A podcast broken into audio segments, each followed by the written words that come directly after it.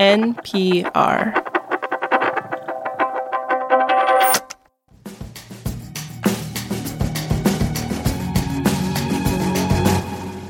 This is the indicator from Planet Money. I'm Darian Woods. And I'm Wailin Wong. We are about a month into the launch of Threads, the new social network app from Instagram. And what a month it has been! First, Threads had a record breaking debut. Then, after the initial rush, engagement seemed to fall off a cliff. Yeah, it was this sugar rush of social media excitement. You know, Twitter's looking on a little jealous, so it gets an image change. It changes its name to X. Then the company puts up and takes down a big glowing X on the roof of its corporate headquarters in San Francisco. And the platform formerly known as Twitter is still kind of trucking along. I mean, I'm still posting and reading tweets. So am I. But Threads does present a competitive threat in a way that other alternatives haven't so far. Can it go all the way and become the dominant app for short form posts? That's the question. So, today on the show, an economist who specializes in online networks helps us tease out the different ways the social media battle could play out. And along the way, he tries to find where all the other economists are hanging out. That's after the break.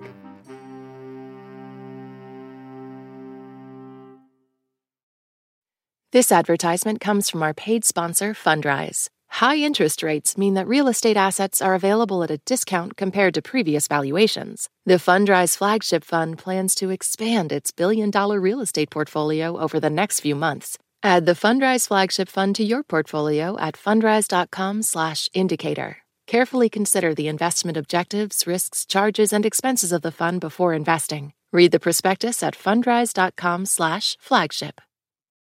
This message comes from NPR sponsor American Express. Take your business further with the smart and flexible American Express Business Gold Card. You can earn four times points on your top two eligible spending categories every month, like transit, U.S. restaurants, and gas stations. That's the powerful backing of American Express. Four times points on up to $150,000 in purchases per year. Terms apply. Learn more at americanexpress.com slash businessgoldcard. The first social media platform I ever signed up for was a website called Friendster, which came out in 2002. It actually predated MySpace. What about you, Darian? Uh, MySpace was it for me, so Tom was my first friend. I can say that for sure. You guys remember Tom? I do. I remember that smiling guy in his white t shirt. The white t shirt industry was very happy with, with what was happening there. and for Ben Golub, his first encounter with modern social media was as an undergraduate student at Caltech. As soon as Facebook rolled out at Caltech, I joined, and that stuff is the first time I remember a social platform taking off. And that time it was still called the Facebook, right? Exactly, the Facebook.com. Ah, Today, Ben is a professor at Northwestern University, and his specialty is the economics of social networks. Ben doesn't just study online platforms, he actively participates in them too. He joined Threads on the first day that it launched, and then he posted a somewhat snarky take on Twitter. I made a sort of sarcastic tweet saying that I wasn't optimistic because scrolling through the feed was just like, you know, random sports stuff and fashion stuff, and it didn't seem like it was a platform that was really um, having a good initial feed. And then my friend replied and said, It's been two hours. It's only two hours. Give it a chance, Ben. give threads a chance, as John Lennon famously said. Imagine all the people who might join this app one day. Sports and fashion are two areas that the head of Instagram has said he wants to see thrive on threads, as opposed to other kinds of content like hard news or politics. But you know, Ben was eager to find his people on threads economists. He's part of Econ Twitter, it's an informal community of economists and like minded nerds on that platform. And so for Ben, if the people he wanted to talk to online were not on threads, he wasn't sure he wanted to spend time on this new platform. And this mindset is at the heart of what Ben studies, something called network effects. In a market with network effects, the way people value something is different than in other kinds of markets. Your valuation depends on how many other people are using it uh, and often who is using it. Classic goods like bread that just doesn't happen. I mean, as long as you can buy that thing, it doesn't really matter to you how many other people are buying it or who's using it. So net- network effects is when the other consumers matter to your valuation. Network effects play out in offline settings too. Think about people flocking to the bar where the cool kids hang out. Or go back to the earliest days of the telephone. I mean, I wasn't around then, but if you had one of these newfangled gadgets in your house, but no one else you knew had one, you wouldn't think of your phone as being very valuable. Meta slash Instagram launched Threads with a huge advantage, which is that Instagram already has 2 billion active monthly users around the world. And the company made it really easy for Instagram users to sign up for a Threads account. And that contributed to its explosive debut.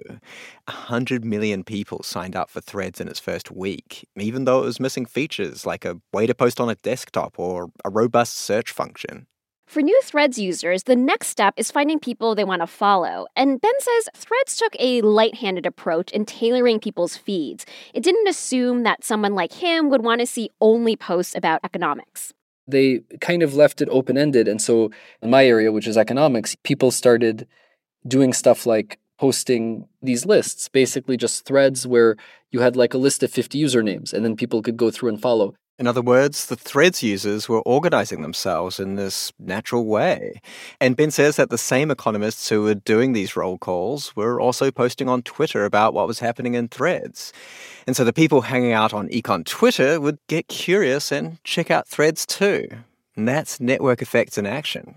I think the worst thing about Econ Twitter since Musk took over has just been this feeling that those of us who are hanging on are there as a compromise, you know, many of our favorite people have left or aren't excited about using it anymore and i think it's kind of cool that despite a lot of bad taste that has attached to you know to meta as a company threads kind of feels pretty clean and so there was this feeling like oh we could talk about the latest jobs numbers or whatever. This can be fun without the sort of overtone of decline that for me has characterized recent twitter this overtone of decline that Ben describes is a feeling that's permeated other subgroups too, not just econ Twitter. Some users were unhappy with features like the app's new limit on how many posts they could read per day. Others have pointed to an increase in hate speech. Advertisers have left too. Elon Musk said recently that ad revenue has fallen by 50%. And Ben says that in platform economics, any one of these variables could have a big impact we know with classic economics prices matter and we know that you know if you raise the price for something the demand tends to fall. But those effects are actually very contained in a way. Typically how much people are buying of something stays the same unless something changes drastically. But with platforms there are these tipping effects where seemingly small changes can lead to really big shifts in usage and even things that we call death spirals. Death spirals. Sounds pretty ominous right? Ben says Here's how a typical death spiral plays out within a platform. First, there's some kind of external change. Let's say, just hypothetically, a social media network gets a new CEO who starts making some drastic changes. That would never happen. Oh no, just unthinkable. Step number two a small number of users decides to quit. This is not a mass exodus, but what happens next is that those people's followers see that their favorite accounts have stopped posting. Those followers aren't enjoying the app as much, so they scale back their usage. Now they're not liking or replying to their friends' posts with the same frequency as before, and that lack of feedback causes those friends to stop using the app too. The essence of a death spiral is that these effects actually build on each other and intensify and take quite a long time to peter out. And when they do end, the platform can be at a much diminished scale relative to where it started. Now, the arrival of a new player doesn't necessarily mean that the incumbent has to die. Think about the ride sharing platforms Uber and Lyft, for example. Plenty of drivers and riders use both apps. There's even an econ vocab term for this, which is called multi homing. Yeah, save that piece of trivia for your next cocktail party. But in other markets, a platform hangs on for a bit and then dies. Think of MySpace after Facebook came on the scene. Network effects can, in some cases, lead to a winner takes all scenario that can have benefits for consumers, say, if there's one really vibrant online community where everyone else is hanging out. But there's also downsides, like if the dominant company makes unwelcome changes and people have nowhere else to go. And for economists like Ben, it's still too early to say whether the platform, formerly known as Twitter, is headed the way of MySpace and Friendster.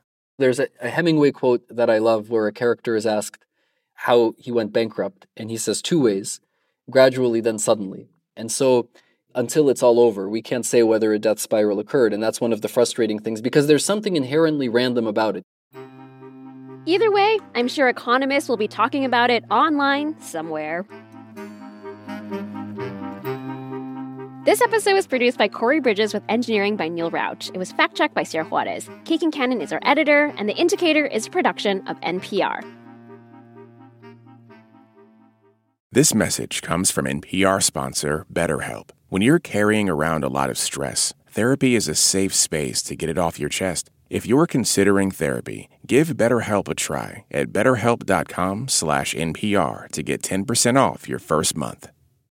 This message comes from NPR sponsor Capella University. With Capella's FlexPath learning format, you can earn your degree online at your own pace and get support from people who care about your success. Imagine your future differently at capella.edu. Moms know the ups and downs of life. It's what makes them great subjects for books. This is one of the things that fiction can do, right? It can give us a window into the battles that each person is waging or facing, but it doesn't mean that we condone her actions. This week on NPR's Book of the Day podcast, we are discussing books centering mothers. So call your mom, then tune into the Book of the Day podcast from NPR.